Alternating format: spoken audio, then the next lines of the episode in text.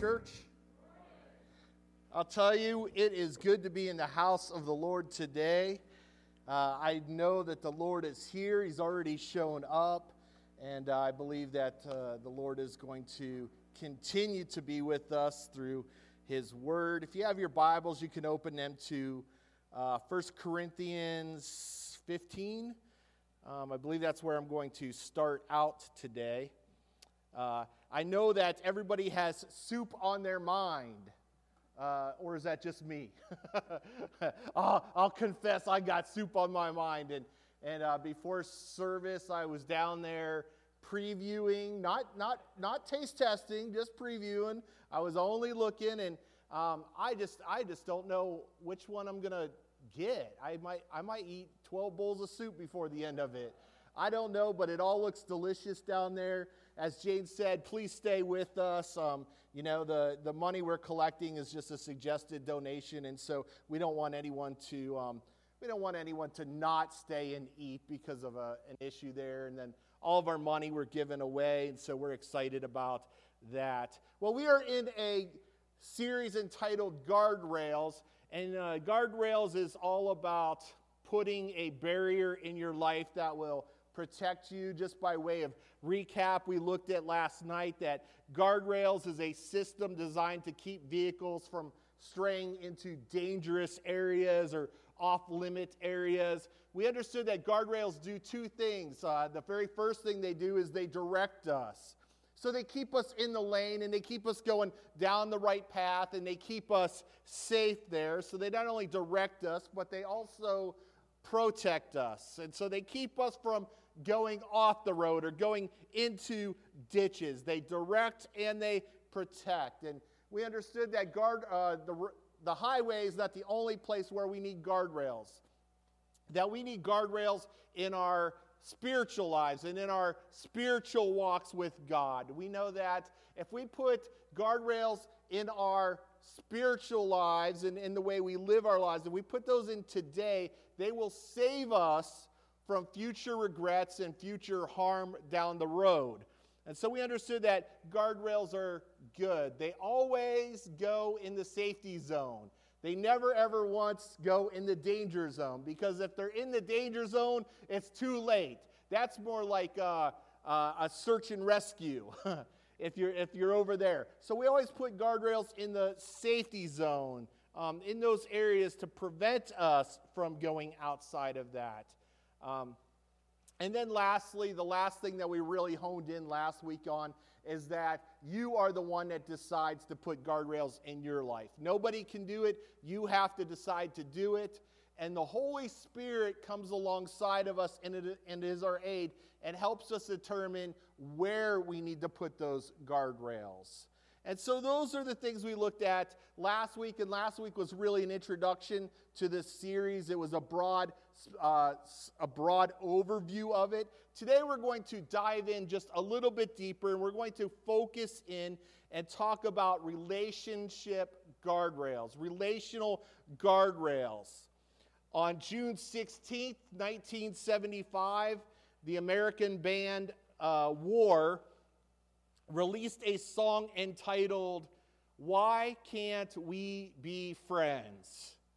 And this song was supposed to be a social cry to combat systemic racism as it climbed to number six on the top 100 Billboard charts. And this song really resonates with all of us because we've all asked ourselves at one point in our lives or another, why can't we be friends? Um, if you haven't ever asked yourself that, you probably sung that lyric, right? Why can't we be friends? Why can't we be? That's the only part of the whole song I know. So, so, but I know that part, right? I know that part. That was a long time ago. Uh, so, so um, you probably asked yourselves this, this, this question in your life at one time or another. If you will, would you just um, just in your mind, just remember growing up as a child and you wanting to go over and play at Johnny's house or Susie's house, and you ask your parents, hey, can I go over there and play at Johnny's house? And your parents said no. And you're like, why can't I? Well, we don't know Johnny. We don't know Johnny's parents. We don't know anything about their value system. And so you go out of your way and you introduce your parents to Johnny. They, your parents finally meet Johnny's parents, and now that everyone's acquainted, you say, Can I go play at Johnny's house? And they still say no, right? Now that we know them, it's worse, right? And you grow up and you're like, Well, how come I can't? Um, and then you usually accuse your parents of being old fashioned. You accuse them of being judgmental. You accuse them of being paranoid. And then you say something like, How come you never let me have any fun? Right? Am I the only one? I think we've all been there. We've all done those things. Now, if you have if you've lived your life in a little bubble and you've never experienced that, then I want you to think about your kids. Because surely there has somebody there's been somebody in your kid's life where you have um, uh, you have not permitted them to be friends with or wish they weren't friends with or tried to steer them. And when they said um, you know why can't we be friends? then you said hey no no we're, we're drawing a, a, a barrier here a line there. And kids don't understand it. You thought your parents were paranoid and you grew up paranoider right that's just how it works. Well, in 1 Corinthians chapter 15, and I'm going to springboard off this verse here in uh, verse 33, we'll get to in a second. But Paul, in the bulk of that chapter, Paul is talking about uh, the resurrection of Jesus Christ, and he's talking about the resurrection of the dead. And he's coming to this conclusion that there's great power in the resurrection of Jesus. And because Jesus rose from the dead, then you and I can also experience resurrection in our lives. You and I can be raised from the dead. I think we're all living proof of that, right? Once we were lost and dead in our sins and transgressions, but God has made us alive. And this is the bulk of that the chapter 15 there in Corinthians. Um, but then he breaks from his methodology and he inserts this verse, and it's very peculiar. It's kind of a practical application of the Spirit's work and the Spirit being raised to life. And he says this in verse 33. He says, Do not be misled. Bad company corrupts good character. Come back to your senses as you ought and stop sinning, for there are some who are ignorant of God, and I say this to your shame. Now, I want you to know that it's important to note here in this verse what Paul is saying. He says, one, do not be misled. Don't be fooled. Don't go astray. Don't, um, don't be tricked into thinking that bad, uh, because bad company corrupts good character. That's the premise. Bad company corrects good character. Now, it's important to know what he is not saying. He doesn't say that good character enhances bad company. He doesn't say that good character redeems bad company. He doesn't say that it allows bad company to straighten up. Now, I know there are times when you inject a good kid into a bunch of bad ones that there will be some residual, uh, you know, you will lift people up to a point. But Paul doesn't say that. Paul says, do not be misled. Bad company corrupts good character. And so today, under this premise, I want to look at three facts that will remind us to watch who we hang with. Three facts that will remind us to watch who we hang with, or who our inner circle is, or who our friend list is, or who our peeps are, or however you want to say it. And then we're going to look after that at five areas where you might need guardrails, five warning signs. And so today I want to look at the first fact.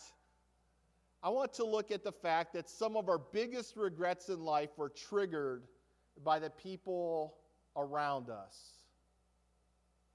Have you ever met someone in your life that you wish you never met? Right? You don't have to raise your hand, you can just wink, right? Have you ever met somebody like that that you wish you'd never met them? Well, of course you have. Um, I'll bet you. Uh, I bet you, if you're a parent, there's probably someone in your kid's life who you wish that they never met, right? or in someone that you love. Um, and that's because uh, other people have this way of influencing us. Now, I'm going to date myself just a little bit. And I remember as a kid watching, now it wasn't the first time around, it was reruns, so give me some, give me some slack here. But I remember watching a show called Leave It to Beaver. All right? And some of you know exactly what I'm talking about. I used to watch Leave It to Beaver. Now, if you are Gen X, I am sorry. You're just going to have to catch that on, uh, what is it, on Google or TV Land at CW. I don't even know what it's on. If it's even, is it, I don't know if it's on TV anymore. You're going to have to go old school to find it. But Leave It to Beaver was about uh, the nuclear family. There was the dad, Ward. He was, um, you know, went to work, come home. He was just the, the typical dad. There was the mom, June. Um, and then they had two sons. Uh, the older son was Wally, and Wally was a teenager during the show. And then the younger preteen was Beaver. So Beaver was the younger brother. Well, Wally, the older brother, the teenage brother, had a friend named, what was his name? Do you guys know? No one knows? Am I the only one to watch this? Eddie Haskell. You guys don't remember Eddie Haskell? And Eddie Haskell was the politest kid that you would ever know. He said all of the right things and, and he kissed up, and he was just the perfect kid in front of mom and dad, in front of Ward and June. Right? So when he'd come over, he would greet them, he would compliment them, the perfect kid. And then soon as they got off, off out of the parents' control or the parents' view, Eddie Haskell was always offering bad advice to steer usually the beaver into some path that he didn't want to go down. And that's how, that's how relationships work a lot of times. Um, our friends usually get us into trouble. It's not the acquaintances that are casual. It's not the, the people that we hang with that, that are on the outside. It's those that are close to us. It's our friends that have that influence on us. It's the people that we bond with, the people that we date, the people uh, at work that we hang out with after work. It's those close relationships that have a, a potential for harm in our lives if we're not careful with them. I'd like you to consider a judge in the Old Testament by the name of Samson. Samson is a typical example of this because Samson, at a young age, he uh, was committed to God. He had an anointing on his life. He took a Nazarite vow, which consisted of three elements. Um, one, uh, he could not drink anything that was alcoholic, he could not drink wine. Um, number two, he could not touch anything unclean, um, or, or that would make him unclean, so touching dead things was out of the picture. And then lastly, which was unique to him kind of was that he could not cut his ha- cut his hair and his hair was the source of his strength. And uh, and those were the three things. And then everything was going good for him. You know samson became a champion of israel. Um, at one time he was facing an army of 1,000, one against a thousand. He picked up a donkey's jawbone and he won. He was ye- being used mighty uh, for Israel, and everything was going good until in our story he meets a woman by the name of Delilah, right? You guys know the story. And Delilah, according to the 1980s um, prophet Bell Biv DeVoe, that girl was poison. right? She was nothing but bad for him. And by the end of our story, she seduces him, and he keeps slipping down in his morals and in his characters and what God had commissioned him to do. By the end of the story, he has broken all three of those commitments to God. Uh, the Philistines subdue him, they pluck out his eyes. He is forced into manual slave labor, turning a millstone. And, uh, and I wonder if he's not sitting there in his depravity, in his, in his blindness, in his manual labor, wishing that he had never met that woman. Right? I'll bet you he regrets it the rest of his life which was probably short at that point. But nevertheless, our greatest regrets in life are oftentimes attached to other people. Think about some of your greatest regrets in life. The things that you wish that you've done that you wish you didn't, the, the, the times that you went off the path, the times that you found yourself off of a cliff. I'll bet you it was because of the influence of somebody else who was with you during that time that was steering you that way. And so the truth is, the very first truth is that our relationships have the power to take us off a cliff. And that's because of a second truth, and it teeters on it. There is a mystical influence that other people can have upon us. I don't know how it works, but it just does.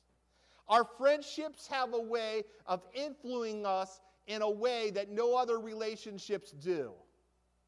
I'll tell you, I have a relationship uh, with uh, the people down at the post office, with the people that check me out down at Save a Lot. I see them from time to time and I say, hello, how, how are you? We, we converse about the weather or what's going on.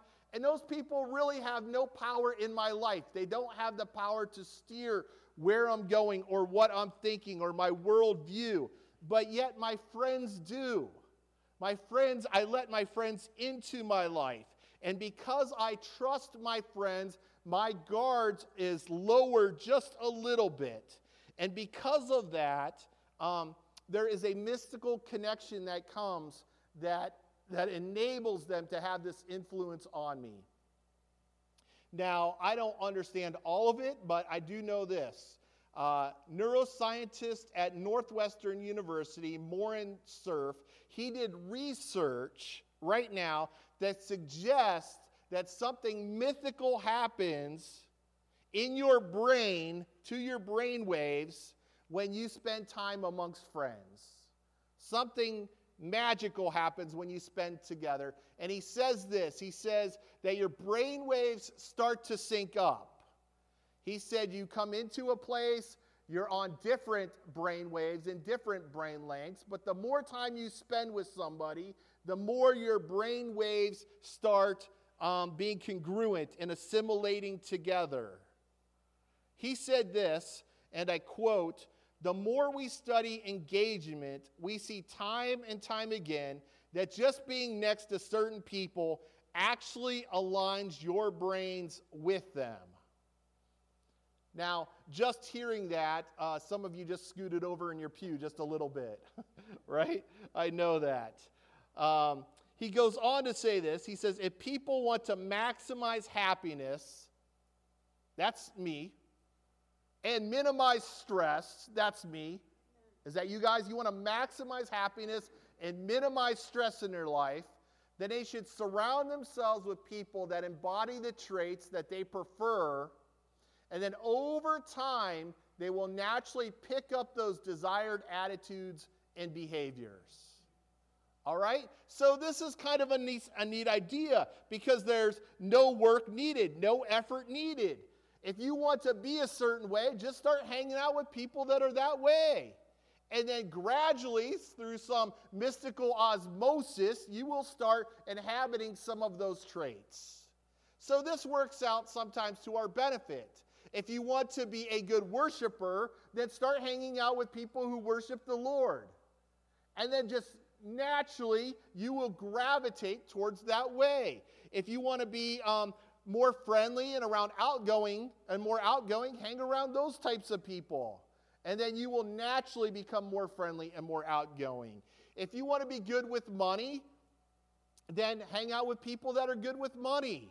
Um, this makes perfectly good sense. And uh, he, uh, Moran Cerf, there is not telling us anything we don't know because thousands of years before this ever happened, King Solomon understood it. He said it in a different way in Proverbs 13:20. He says this. He says, "Walk with the wise and become wise." It rubs off. If you're walking with the wise, you will become wise because you will gravitate that way. There's a mystical pull. And then Solomon goes also on to say, he says, For a companion of fools suffers harm.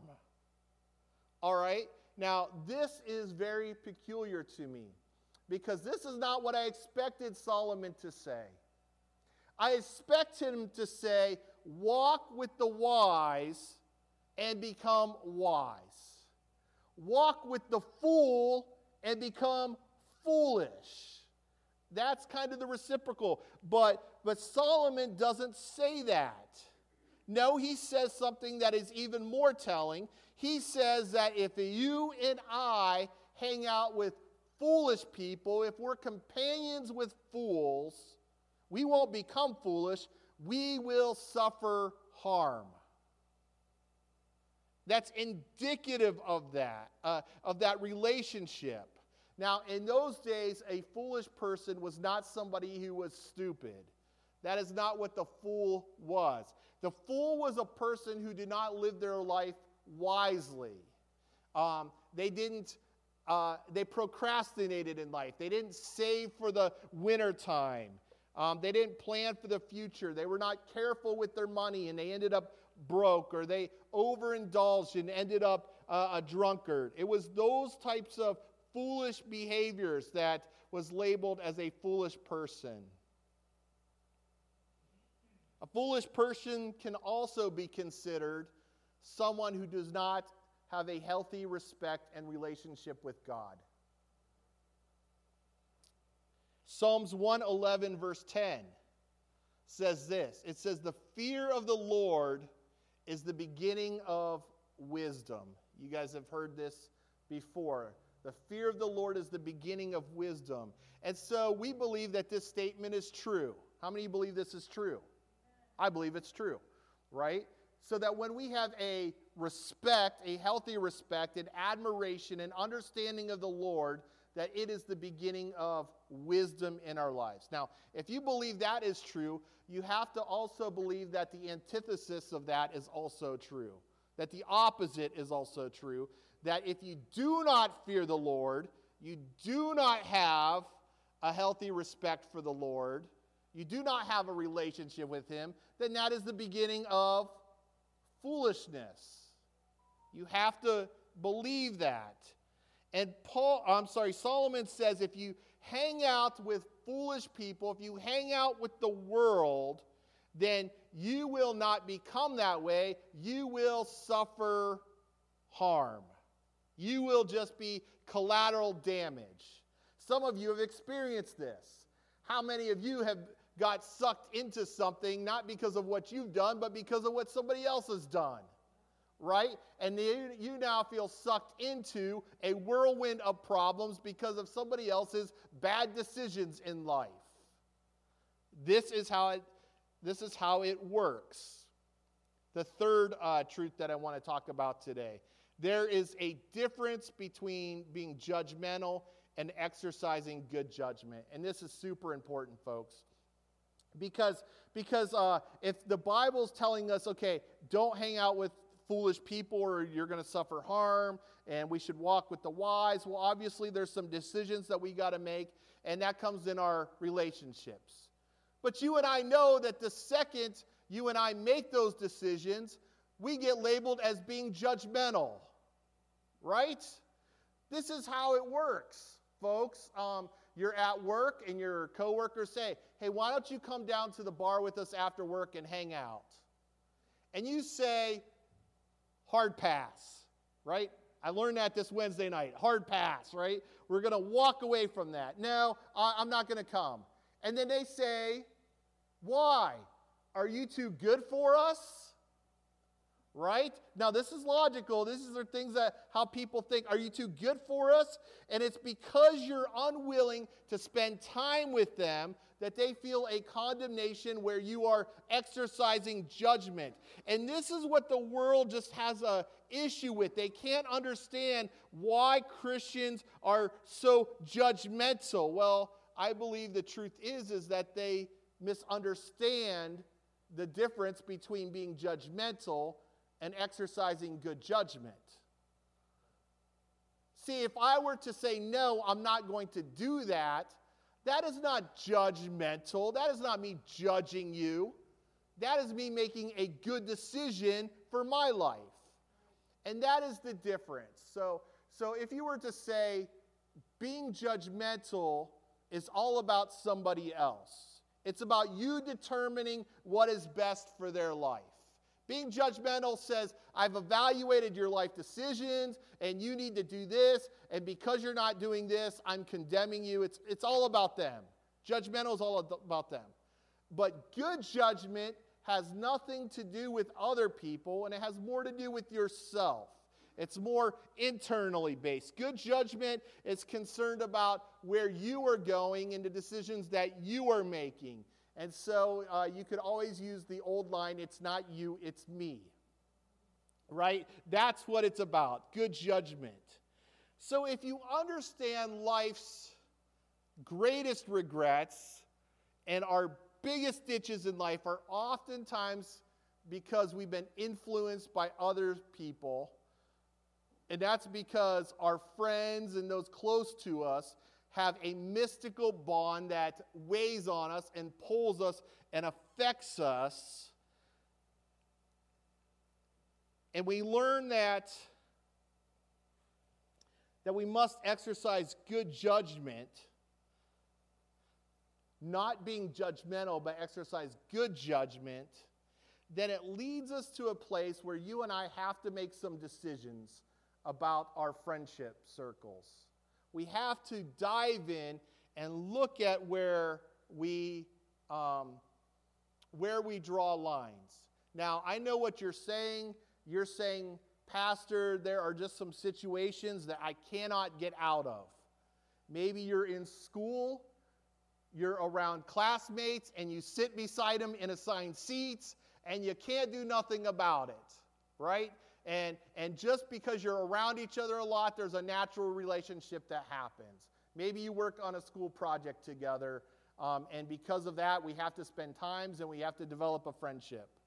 Maybe you're at work and you spend lots of time in cubicles with somebody, or you spend lots of time um, you know, in, the factory on the floor together, and your jobs overlap, and you're constantly working with the same people, developing relationships, and you say, Well, I can't help but be friends with them because we're spending so much time with them. What am I supposed to do? Am I supposed to just block out every ungodly, unsafe person from my life altogether? Am I supposed to just live in a little nutshell, in a little nucleus? That's not what I'm saying. What I'm saying is you need to develop some guardrails. And so, real briefly, I know um, I have about 11 minutes left before it's soup time. I want to give you five warning signs that you need a guardrail. Five warning signs. Now, these work like um, uh, your little check engine light in your car. You know, it comes on and dings to let you know, hey, not everything's correct. And you might want to address this before it turns into something bigger. That's what this is. Five warning signs that you need a guardrail. The very first warning sign when you realize your core group is not headed in the direction that you want to go. When you realize your friends are not going the same direction that you want to go.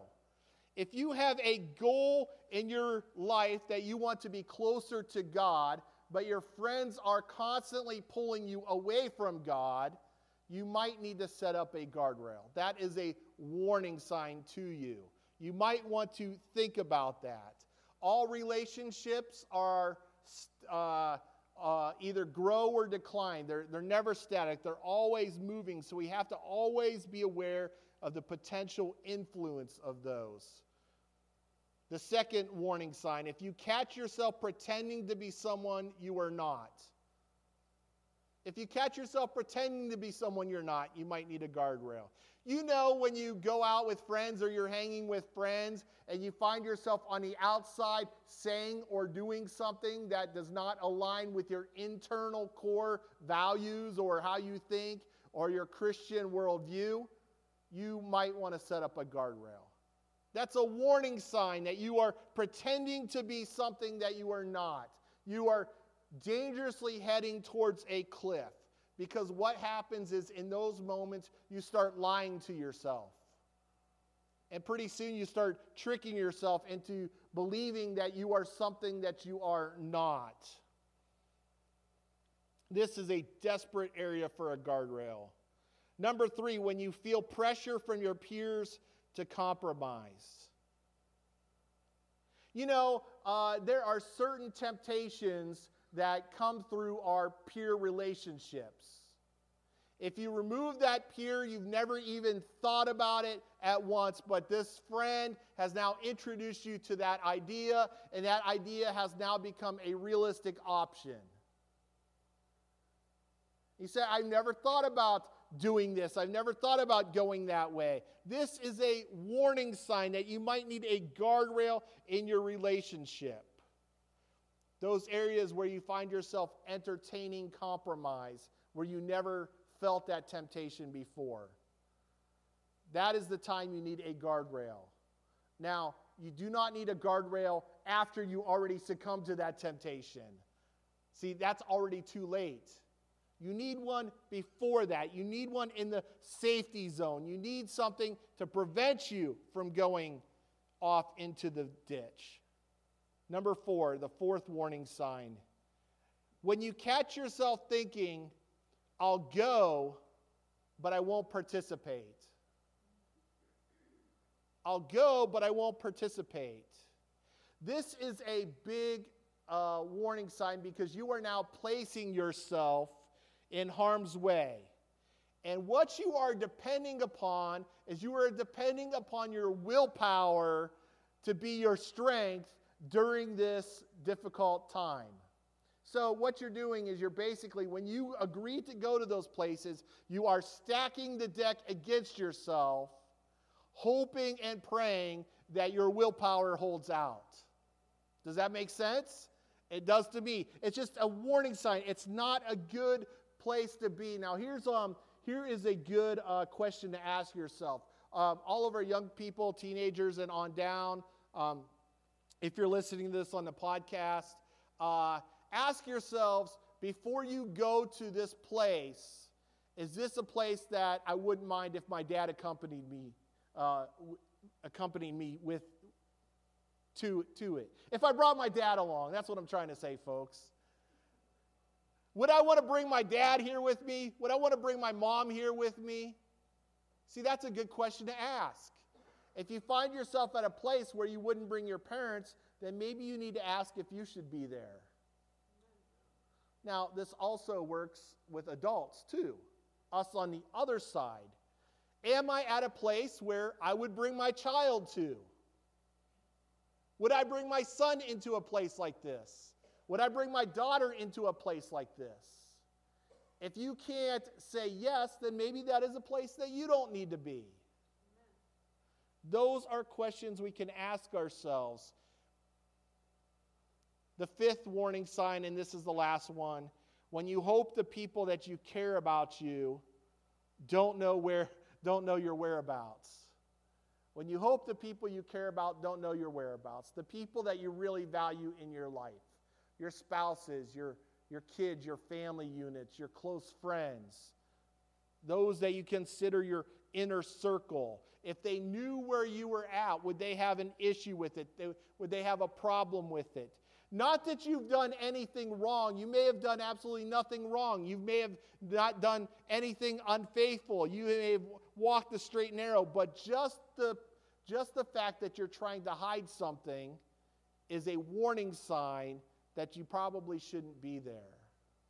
Those are warning signs when it comes to relationships. I'm going to ask Courtney if you would come to the piano, and I just want to wind this down, uh, church, because I want you to know that who we hang with makes all the difference. Who you choose as your friends makes all the difference in, in your walk with God, in your life. Who you choose to let into your peer group who you call your friends or your best friend, it makes all the difference in the world. It really does. I've been pastoring now for almost 30 years. Almost 30 years.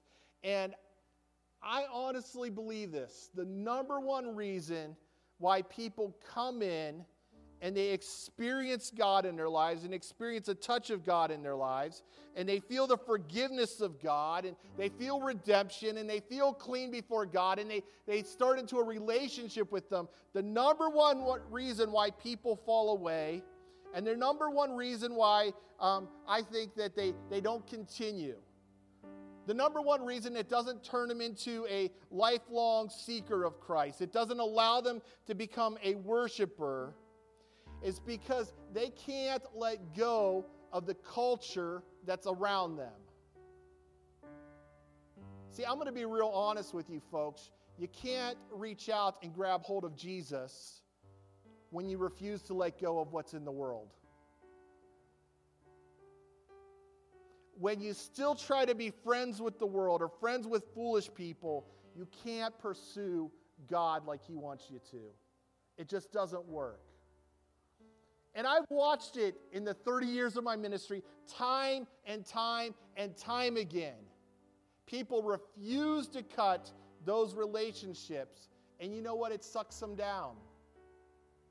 And they can't break free and they can't shake it. I have a friend, um, and this is just one, one amongst many, but, um, and I'm going to change his name. We'll say his name's Johnny. Is there any Johns in here? Okay, all right, because I have to change it again. So, so let's just say his name's John. But he, John worked. John worked in a nightclub, and so he he worked, you know, every night. I don't know, from eight at night to three in the morning or whatever it was. You know, the party lifestyle. That's where he worked. And come into church in one way or another and come down to an altar and got saved and tears running down his face and beginning a relationship with God and feeling the forgiveness of God in his life, maybe for the first time. And I got to sit back and see the transformative power of God working on someone's heart.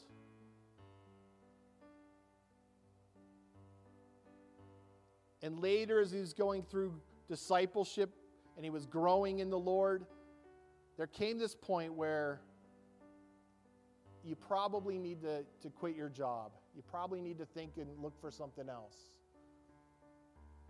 But he was unwilling. He was unwilling to leave those friendships and those relationships, to unleave the things of this world, and it sucked him back down. Stop coming to church, stop pursuing God, and he's no better off than he was.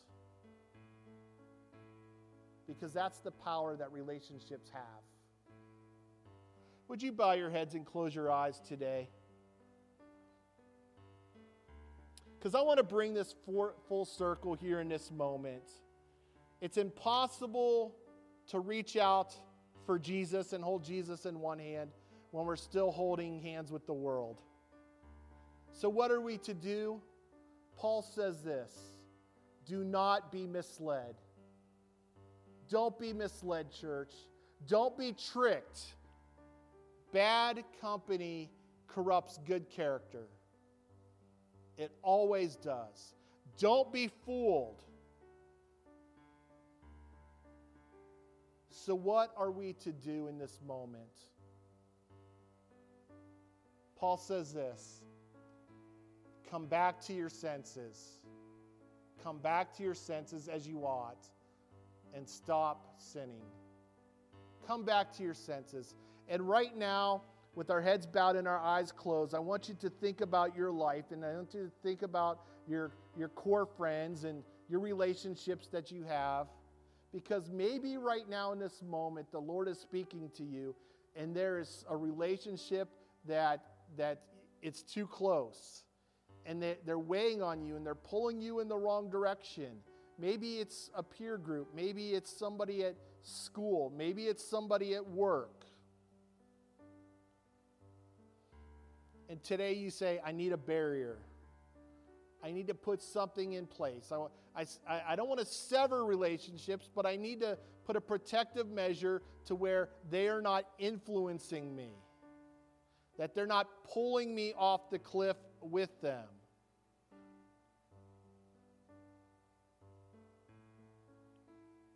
And if you choose not to, you choose not to pull up a barrier, Solomon says, We will suffer harm. We will suffer harm. So if you're here today, I just want to say a, a simple prayer for you as the Lord speaks to your hearts. If the Lord has put something in your heart, would you just lift up a hand just so I know who I'm praying for today? Just by way of commitment. You say there's an area in my life, there's somebody the Lord's speaking to me where I need to I need to put up a barrier.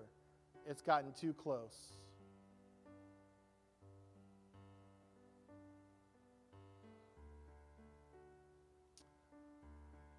Now, Lord, in the quietness and the stillness of this moment, Lord, I thank you for the wisdom that your word contains. Lord, thank you that in this place, Lord, Lord, that we can set good guidelines and good barriers in the relationships that we have. Lord, I pray for wisdom right now because, God, sometimes we need a friend. And because there is something that is on the inside of us that longs to be accepted, it longs to fit in, sometimes we find what we think is a safe place, but it's not. Lord, help us not be tricked and help us not be fooled. Lord, help us to always put barriers that maintain a healthy relationship.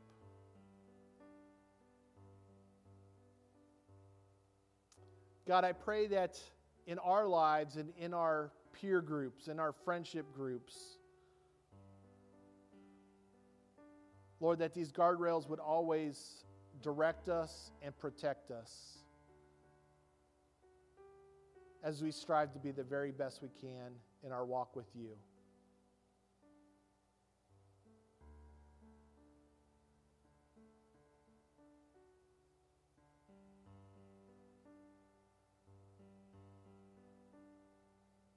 Lord, today we just dedicate our lives to you once more. And I, God, I ask that you would move. Lord, would your Spirit continue to work and reveal truth to us? And I pray this in the name that's above every other name, the name of Jesus. Amen. Amen. Amen. Now, church, uh, one last thing on this, because maybe you're here today and the Lord spoke to you and you said, okay, I, I feel a need. I, maybe I just need to keep this person a little bit more at distance. I need to set up a barrier, and that's all good. Maybe you're here today and you said, you know what? That didn't really hit home. I'm already doing a good job, right? Well, right when we think we're doing a good job, the Lord sent, uh, or the enemy sends us somebody to, to, to tempt us a little bit. Now we can approach that relationship from a position of advantage. Now we can see it coming before it, it gets to us. We see the curve before it hits home plate. Now, when we go out and people are coming into our friendship groups, they're coming into ours, now we have a heads up and we can say, Yes, I see that coming.